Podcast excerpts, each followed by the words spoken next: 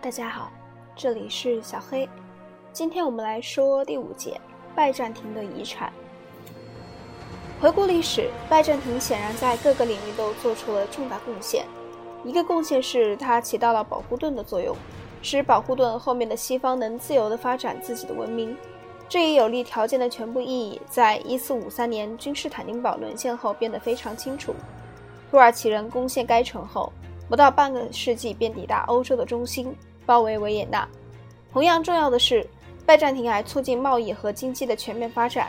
几个世纪以来，拜占庭一直是整个地中海盆地的经济发动机，而它的货币则是国际标准交换媒介。它的商人及其商品，对于使西欧摆脱其封建的自给自足经济，对于使意大利城邦走上控制地中海商业道路起到极大作用。在文化领域，拜占庭挽救古代文化艺术珍品，并将他们同他自身的遗产一起传给了子孙后代。拜占庭传下了由查士丁尼编撰的罗马法，传下了只是近来才得到正确理解和评价的一门宗教艺术，以及由认真的学者们加以汇集、注释和保存了古典时期和希腊化时期的文学学术名著。最后，拜占庭对东斯拉夫人来说。就如同罗马对日耳曼人而言一样，是伟大的教育者，是宗教和文明的源泉。沿河道连成一串的诸早期俄罗斯公国与拜占庭进行繁荣的商业交往。俄罗斯农村的各种原材料，如毛皮、兽皮、粮食、木材和奴隶，经过基辅运出去，换取拜占庭商人运来的各种奢侈品，如细布、玻璃制品、香料、珠宝和酒。随着希腊有形商品而来的是希腊文化制度。对东斯斯拉夫人来说，最重要的是弗拉基米尔大公于九百九百八十八年前后采纳东正教。这不仅仅是宗教信仰的改变。一个以弗拉基米尔大公于九百八十八年前后采纳东正教，一个以拜占庭模式为基础的教会统治集团，这时已组成。为首的是基辅大主教，由君士坦丁堡最高级主教任命，且隶属于他的管辖。随着这一教会统治集团的建立，东正教还带来了新的宗教文献和法律文献，其中包括圣经译本、拜占庭收集神父们的著作、圣徒传记和法律书籍。拜占庭艺术这时也以石头建造的教堂、镶嵌画、湿壁画、绘画，尤其是肖像画的形式被引入俄罗斯。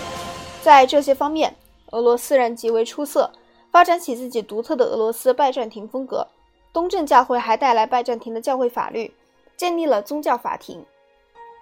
如在西欧一样，这些法庭拥有非常广泛司法权，处理包括道德、信仰、继承权和婚姻方面的一切诉讼案。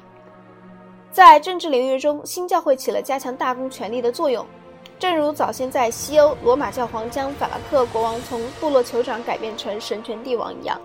如今，俄罗斯东正教将诸公国大国。诸公国大公从一帮个人追随者的首领，改变成上帝奴仆和神权统治者。按这，而且按照拜占庭的传统，俄罗斯教会还接受了世俗的权利和控制权。在莫斯科，如在君士坦丁堡一样，没有强求皇帝和国王服从的罗马教皇格列高利七世和伊诺森三世这样的人物。拜占庭不复存在后，这一传统仍在继续。对，在沙皇帝国追追随拜占庭，直到灭亡之前，俄罗斯东正教会一直对俄罗斯皇帝表示忠诚和顺从。总之，拜占庭文明因其历史作用和成就而格外引人注目。不过，拜占庭的确缺乏古典雅典的生气和荣耀。即便比较起来，雅典在面积和存续时间方面是微不足道的。原因在于，拜占庭所起的作用，按恰当词义来说是保守的。这并不是说拜占庭停滞不前。从始至终，他都在改变自身，以适应时代和环境的变化。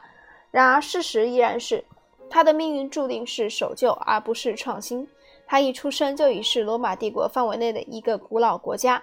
他生活在过去的权势和荣耀的阴影中，一直试图维持或恢复这种权势和荣耀，产生了引人注目的一连串杰出领导者、行政官员、将军、学者、神学家。但是，由于工作环境，他们中真正有创造力的人却为数极少。西罗马帝国灭亡后，东罗马帝国又生存了整整一千年，这一事实从一开始就成为一个巨大优势。在五至十一世纪期间，与位于博罗普罗斯海峡的第二罗马帝国相比，西方原始无足轻重。这几个世纪中，西方必须重新开始。西方正为一个新文明奠定基础，拜占庭却在靠其辉煌而又令人无法忍受遗产生存。为何从十一世纪起，西方能随着其激进繁荣、民主君主政体兴起、思想见识更新和扩张主义的强有力而稳步前进的原因？西方的扩张主义先是体现在地方性的十字军东征中，后又表现在最终于数世纪内导致全球霸权的海外拓征中。因此，对比之下，让人觉得可怜的是，在后来的这些世纪中，拜占庭一直未表摆脱过去的束缚，故而成为一个过时的落伍国家。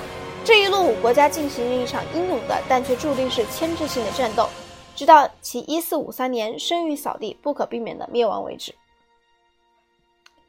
推荐读物有：最好的全面研究拜占庭的史书《History of Byzantine State》。一本书的作者著有关于拜占庭历史上决定性转折点的权威性著作。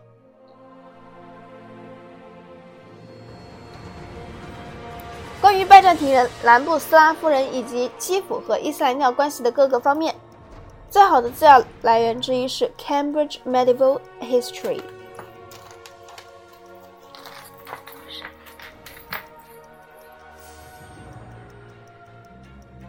政治和文化问题标准性标准性著作是《History of Byzantine Empire》，University of Wisconsin 出版社。对国家、基督教和拜占庭思想进行考察的简短概论是《Byzantine Tradition》，Harper and Row，Harper and Row 出版社，一九六六年。